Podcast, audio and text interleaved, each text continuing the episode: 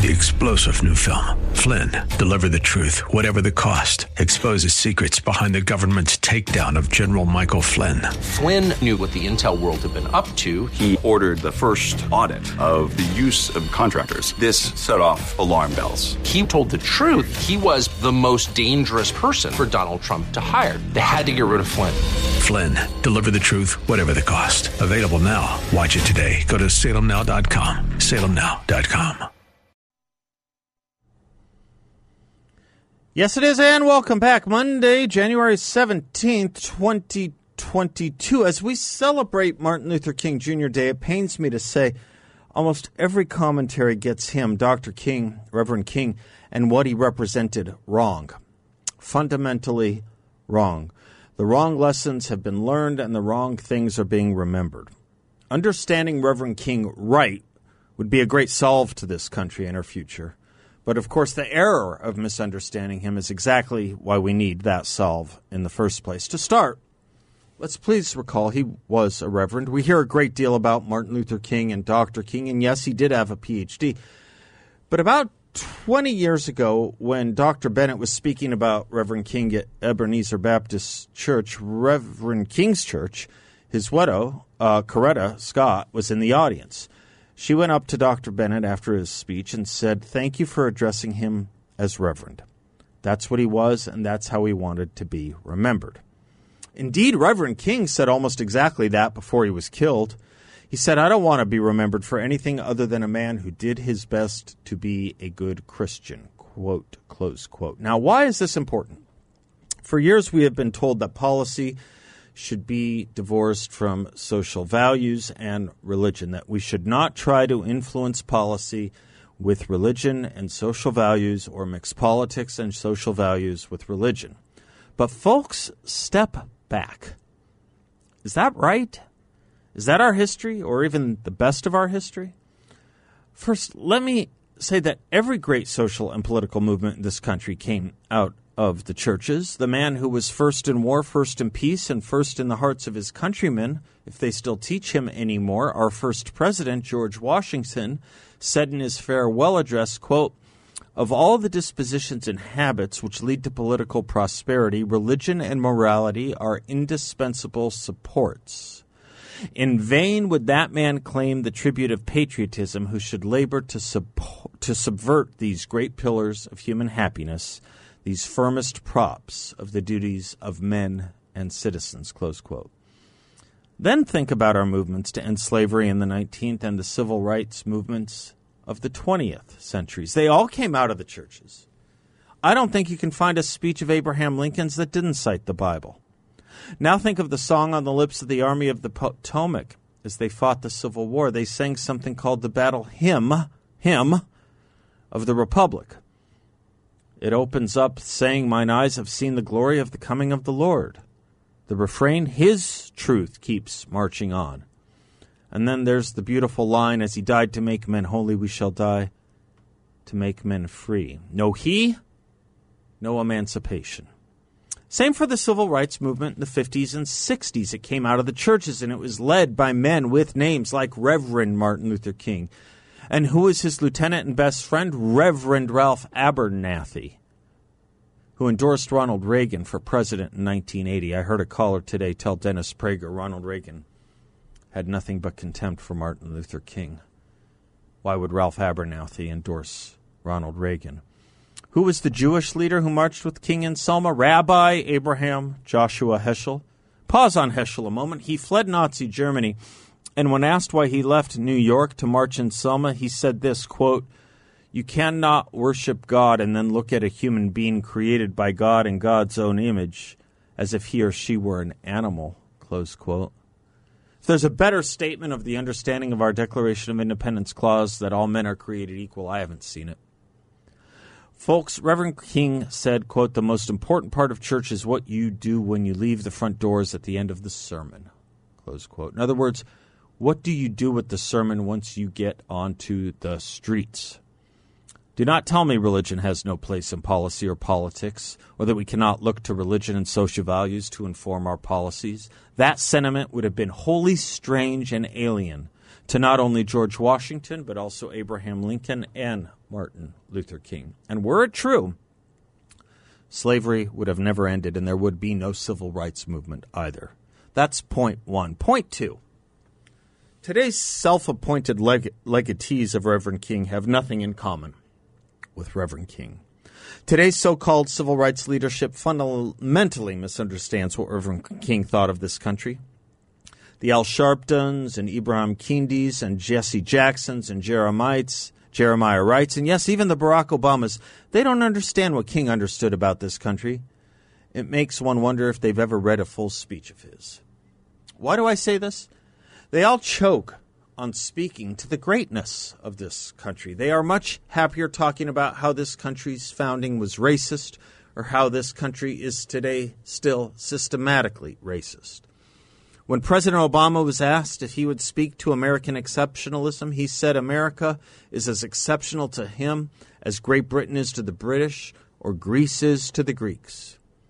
Folks, that's not how King saw it. Cannot find me a speech where he did not praise this country. Sure, he said it had to live up to its founding, but live up to its founding because it was a great founding. A few examples. Here was King at his famous I Have a Dream speech at the March on Washington, and note the love of our founding. He said, quote, In a sense, we've come to our nation's capital to cash a check. When the architects of our republic wrote the magnificent words of the Constitution and the Declaration of Independence, they were signing a promissory note to which every American was to fall heir. This note was a promise that all men, yes, black as well as white, would be guaranteed the unalienable rights of life, liberty, and the pursuit of happiness. Now listen to how he ended this speech. It was a tribute to a country by a man who knew and loved this country. It was a tour of the country he loved, if you will. He said, quote, and this will be the day, this will be the day when all of God's children will be able to sing with new meaning. My country, tis of thee, sweet land of liberty, of thee I sing. Land where my fathers died, land of the pilgrim's pride, from every mountainside let freedom ring. And if America is to be a great nation, this must become true. And so let freedom ring from the prodigious hilltops of New Hampshire. Let freedom ring from the mighty mountains of New York. Let freedom ring from the heightened Alleghenies of Pennsylvania. Let freedom ring from the snow capped Rockies of Colorado. Let freedom ring from the curvaceous slopes of California. But not only that, let freedom ring from Stone Mountain, Georgia. Let freedom ring from Lookout Mountain, Tennessee. Let freedom ring from every hill and molehill of Mississippi, from out every mountainside. Let freedom ring. And when this happens, and when we allow freedom to ring, when we let it ring from every village and every hamlet, from every state and every city, we will be able to speed up that day when all of God's children, black men and white, Jews and Gentiles, Protestants and Catholics, will be able to join hands and sing the words of the old Negro spiritual, free at last, free at last. Thank God Almighty, we are, we are free at last. Who speaks of freedom here? And please, folks, notice the inclusiveness Jews and Gentiles, Protestants and Catholics. Al Sharpton led race riots and anti Semitic riots in New York City. The Smithsonian today has a terrible exhibit online and, in fact, in its African American History Museum that blames all whites simply for being white. King would have none of that. Oh, Malcolm X would. King wouldn't. Finally, the notion of resegregation that I've spoken of often here in monologues past. Again and again, King spoke about the moral wrong of segregation based on race, whether it was whites keeping blacks from certain places or blacks keeping whites from certain places. Yes, he was asked about this on Meet the Press in 1960 with a reporter trying to get him on how whites don't eat at Harlem restaurants. And King said, quote, I don't know of places in Harlem that will not serve white customers. If such places exist, I think it's a blatant injustice and just redevelopment of the thing we are trying to get rid of. So I certainly wouldn't go along with that. Close quote. The kind of thing we are trying to get rid of. Malcolm X would support such a thing. Martin Luther King Jr. wouldn't.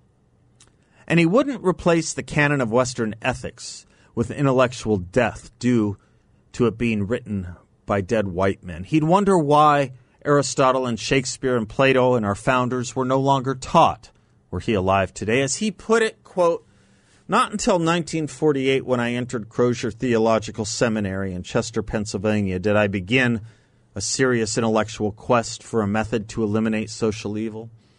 I turned to a serious study of the social and ethical theories of the great philosophers from Plato and Aristotle down to Rousseau, Hobbes, Bentham, Mill, and Locke.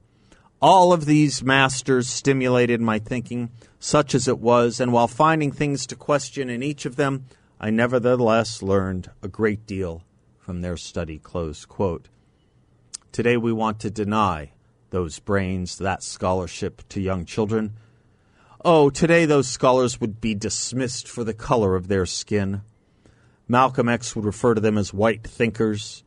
Martin Luther King Jr., as you can see, would have been nothing without them and knew it. I wish today's children knew what King knew or taught. It took a lot of work for this country to appreciate him and it. We're now on a quest to depreciate it. And it's not getting any, any of us anywhere closer to the better. I'm Seth Leibsohn, 602 508 0960. We'll be right back.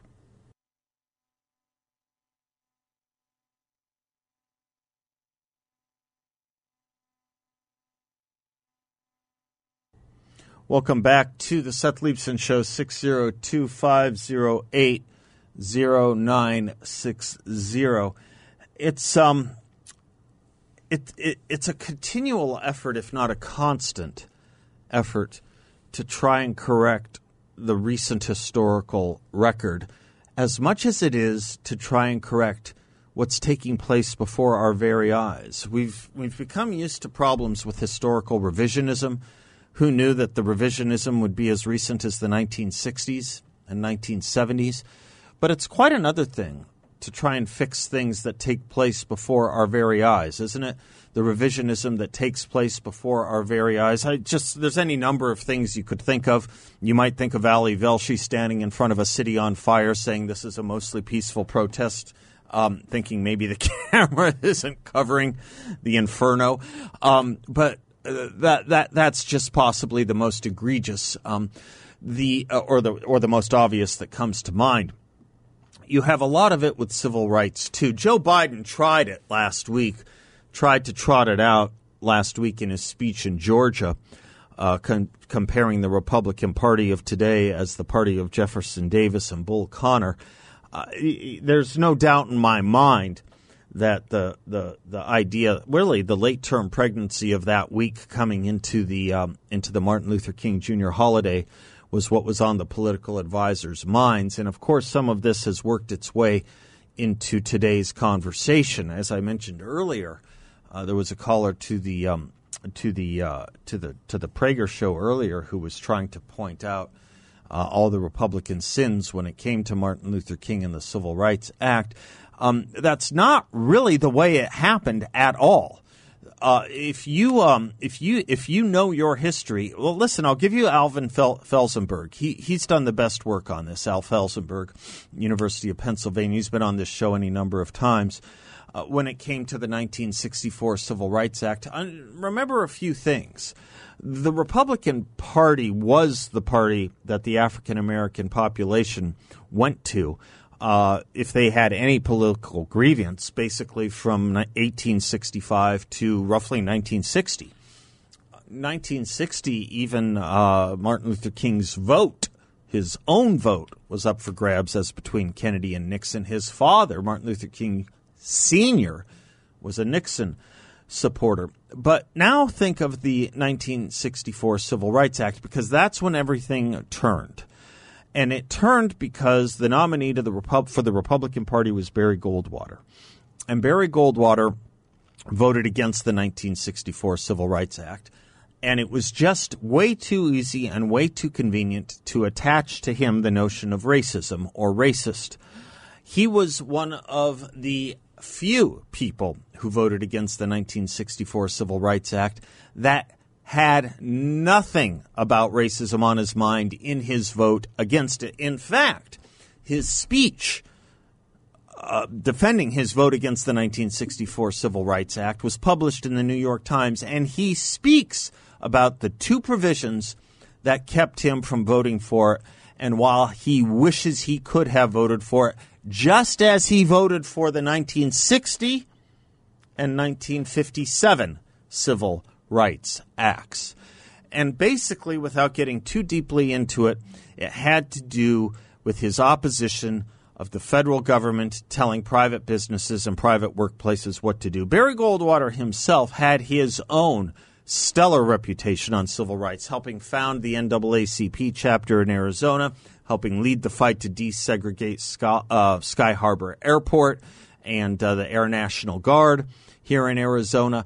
Uh, he had no apologies to give. With No Apologies was the title of one of his books. He had no apologies to give on the issue of civil rights, and it is a debatable proposition, perhaps to this day, especially uh, perhaps in conservative circles, as to whether the 1964 Civil Rights Act was all that it was trumped up to be by its supporters and defenders. For example, Hubert Humphrey, Democrat of Minnesota, its lead champion, who was making the point throughout the debates that this would not be a quota bill. He said famously, If this turns into a quota bill, I will eat my hat. Well, understand what was going on in the 1960s with the Republican and the Democratic Party. 27, 20 seven of 31 Republican senators supported the Civil Rights Act. That is to say, 21 Democrats voted against it. More members of the Republican Party voted for the Civil Rights Act of 1964 than did members of the Democratic Party. Okay? The party that had the problem with Civil Rights Act was not the Republican Party. The party that had the problem with the Civil Rights Act was the Democratic Party. Who are the leaders against? Who are the most vociferous leaders against the Civil Rights Act of 1964? Sam Ervin, who would become the star of the, of the uh, Watergate hearings. William Fulbright. William Fulbright. How many of you have a, have heard of a Fulbright scholarship named after this segregationist? Robert Byrd Robert Byrd, who was known as the constitutional authority during the Clinton impeachment, Albert Gore Sr., father of Albert Gore Jr., and then you had some of the leaders of the civil rights legislation were known as conservative Neanderthals. Karl Mundt, Carl Curtis, Roman Hruska, Everett Dirksen, who famously said, quoting Victor Hugo, nothing is so powerful as an idea whose time has come. And the same story was true in the House of Representatives. When Joe Biden talks civil rights, he's almost always talking rot. He's revising history or forgetting it. He's forgetting the segregation of senators in the Democratic Party that were his friends in the 1970s. And then he says things like this to be au courant. I can't believe he said it. So my quoting it won't do. I must play you the audio. This is from today. But even Dr. King's assassination did not have the worldwide impact that George Floyd's mm-hmm. death did. Can you imagine? Can you imagine? Martin Luther King's assassination did not have the impact that George Floyd's did. What could be the basis behind someone even giving him that thinking or talking point unless he created it on his own? I'll tell you what. I'll tell you exactly what it is. Because it is out of George Floyd's death that the BLM movement got its sea legs. And it is out of those sea legs that you got Robin De, the fascination with Robin DiAngelo's books and teachings on white privilege and Ibram Kendi's efforts and the 1619 Project. All of that neo Marxist erasure of Western civilization and the kinds of things King said he learned about, Plato, Locke, Rousseau, all of that being tossed out is all from the new dispensation that can my gosh, hard sentence to utter, but Joe Biden did it, so I'm only paraphrasing and quoting him. Elevate George Floyd above Martin Luther King Jr. But as Thomas More said, I show you the times.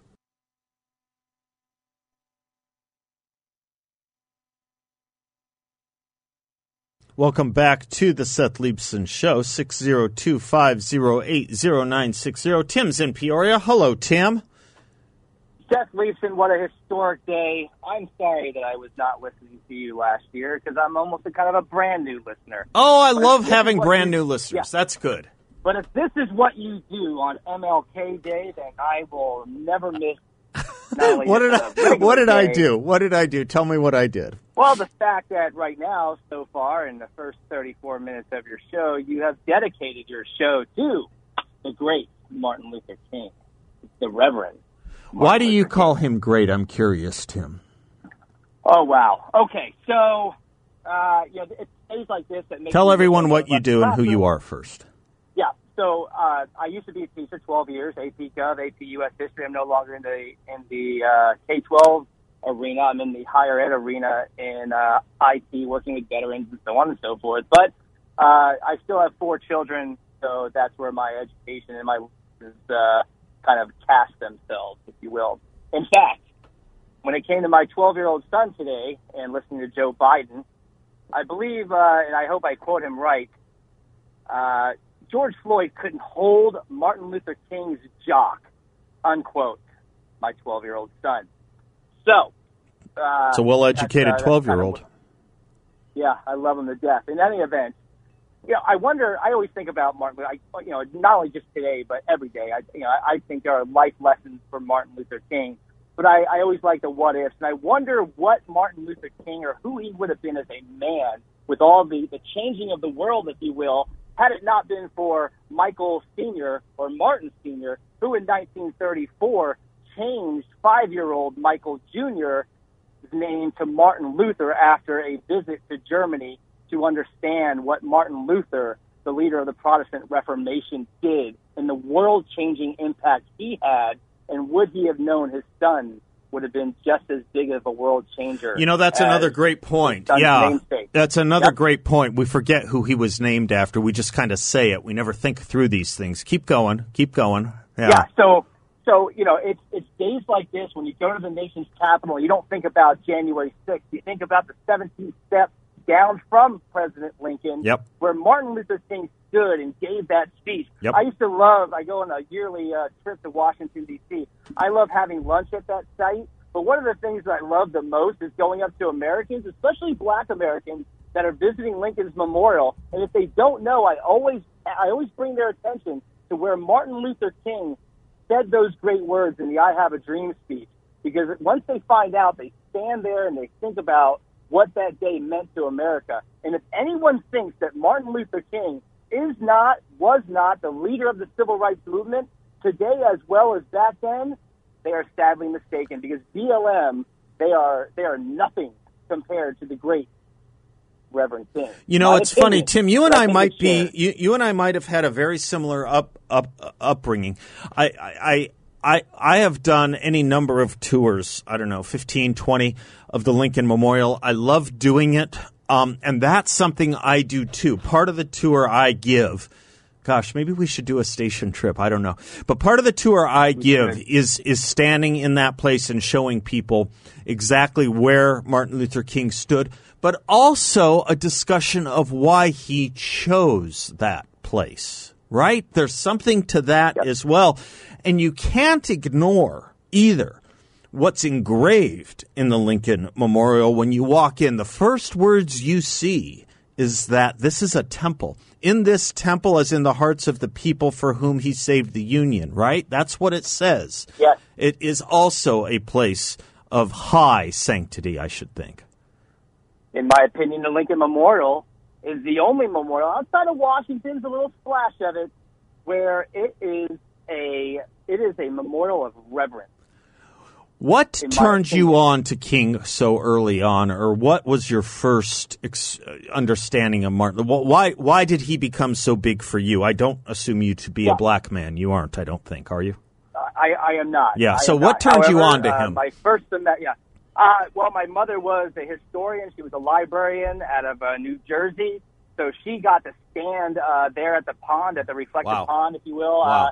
Back in the day. In fact, I take uh, when I took my kiddos to Washington D.C., I took my kids to where my mom and my dad uh, uh, stood for the speech, and I said, "Look how far back we were." Yeah. And it's not because mom and dad or grandma and grandpa didn't want to get up closer; they couldn't because there were so many people here. Tim, this is so critical. Do you have a little more time? I, I, I love this. I, I, I'd love to keep you All just a little. time in the Uh, good, Jeff. good, good, good. Stay with me. Um, I want to hear more about how you got to appreciate Dr. King, and um, I want to pick a nit with you a little bit about um, the head of the civil rights movement. Uh, and, and we're probably on the same page. We might just think of it a little bit differently or say it a little bit differently. Stay with me. I'm Seth. He's Tim. And your calls are more than welcome here as well. 602 508 0960. Be right back.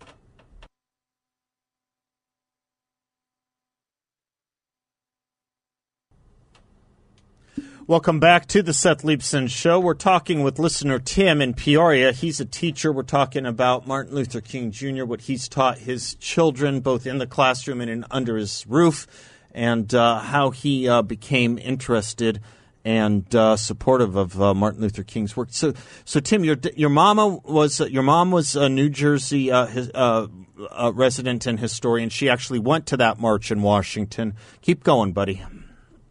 Yeah, thank you. I appreciate it. And then she went over to military history because my dad served 31 glorious years in the United States Army. So that's kind of where I hail.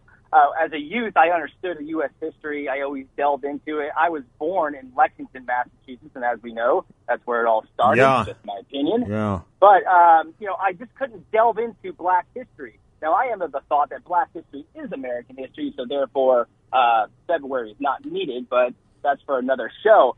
Uh, when I became an adult, I still didn't know enough. I did my readings. I went to school. I did really well in social studies. I was horrible in math. So when I had my opportunity to really delve into the education of uh, of Black America, I was stationed in Savannah, Georgia, in the early '90s, and I elected to attend Savannah State College, which is an HBCU. Now it is a Savannah State University, and there, kind of, that's where my learning began. I mean, you know, firsthand learning. When I started talking about, you know, looking at the books and speaking to teachers who were experts in any event. So that's kind of where it was born. And then moving into why Martin Luther King. Martin Luther King still stands today as the example of all things American, just my opinion. I just think that adversity, sacrifice, dedication to family, dedication to country, all of those are are are closed up in that individual we all know as Martin Luther King and only pay him, you know, the respect that he deserves in a lot of cases on this day and during Black History Month. Uh, you know, so Let me know, ask you a question me- if this is Yeah. true for you as much as it is for me. Um, it- this is true for me. I'm curious if this is true for you as well. When I started to study King, there was another thing he did that made me study Amer- he made me want to study more American history. He he he he would speak a lot about American history. And and and that led me, believe it or not, to my interest in American history. It's kind of your point about you know African American history and American history maybe being all really the same thing.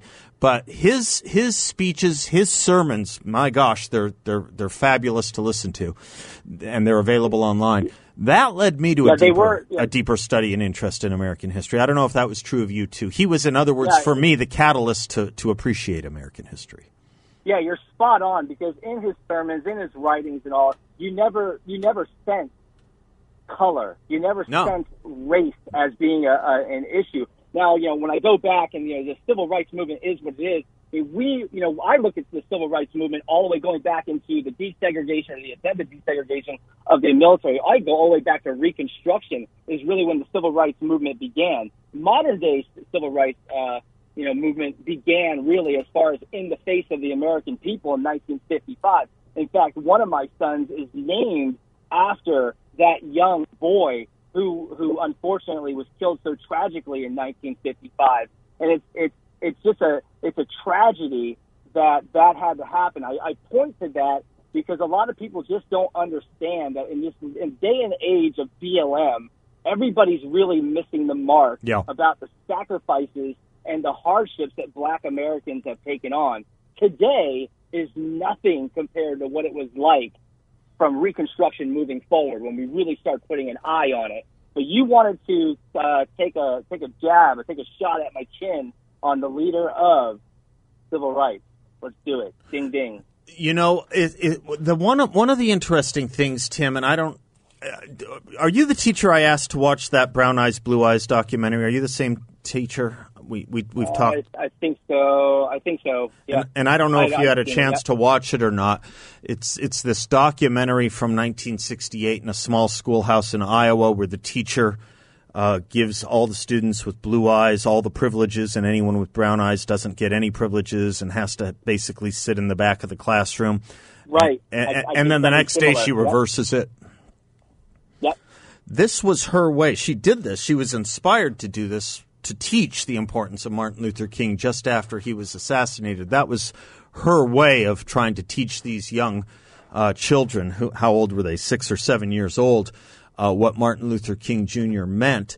And of course, the end of the lesson, a lot, a lot of, a lot of civil rights scholars will lecture you and me to no end that you know Martin Luther King Jr. was more than one speech on one day. And boy, they don't need to tell me. I think we need to tell them that's right. Because if you read all his speeches and all his sermons, they were all saying pretty much the same thing. Yeah, it's easy to pick from 1963, but how about three years before that? At Lincoln College in Pennsylvania. My dream is that one of the first things we notice in, is an amazing universalism in our founding. Our founding does not say some men, it says all men. It does not say all white men, it says all men, which includes black men. It does not say all Gentiles, but it says all men, which includes Jews. It does not say all Protestants, but it says all men, which includes Catholics. Um, this was king, not just one day, one speech, 63. This was king throughout. This was king throughout. It and I that- have to point out like the last thing I just love pointing out to people eh, because it's moving beyond all get out. It's so much more moving than the than the than the crud we're hearing today from BLM, etc. His last uh, rally, his last protest, his last effort was a sanitation strike in Memphis. And if people go and look at those pictures, you see all his followers, all his men, all these san- sanitation workers, of course, all black, holding signs saying, I am a man. They don't say I'm a black man. They say, I am a man. All they wanted was to teach the Declaration of Independence's universalism. That's all they wanted. That's all he wanted. Right.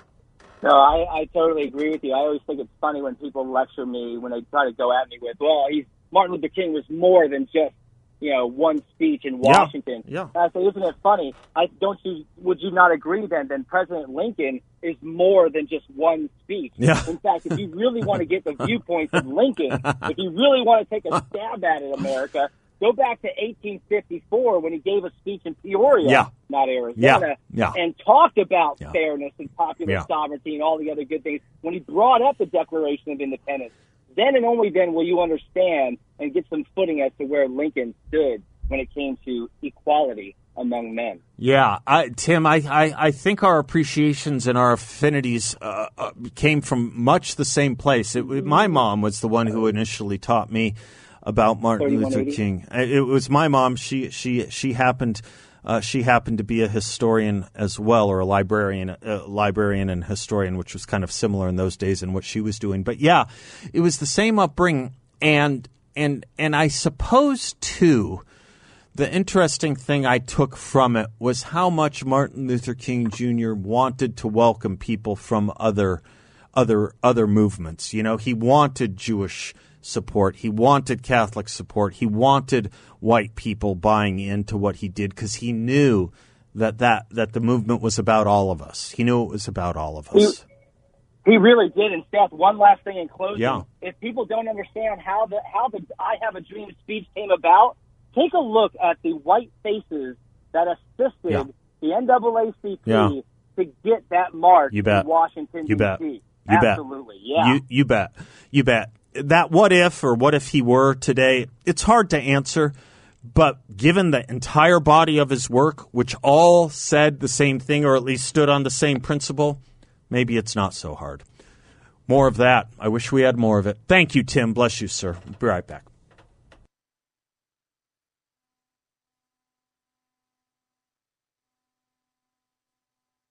I was making a point about Republicans and civil rights. And it's easy uh, to listen to Joe Biden and think he's teaching history. He's teaching rot. And I don't know if it's because he's trying to make some grand apology for his party. I don't know if it's projection or I don't know if it's just base divisiveness. I'm inclined to think it's the third. Um, there, there is no effort in this administration whatsoever to unite this country. It is trying to pick apart every wound it possibly can to make sure it doesn't heal because the Democrats thrive on this sort of thing. When you hear modern day historians talk about the Republican Party and this quote unquote Southern strategy they speak of, that uh, is a dog whistle to white racism. Please understand the Southern strategy began under the hero Franklin Delano Roosevelt. It was the Union coalitions of the North with the Southern segregationist Democrats of the South. And that's why all those governors and all those segregationists were not Republicans. They were, in fact, Democrats. All the people Joe Biden mentioned, they were Democrats. They were not Republicans. When you think about the efforts to land the 101st Airborne or the U.S. Marshals into the segregated parts of the South that were thwarting Brown versus Board of Education. That was done by Dwight Eisenhower, not John Kennedy.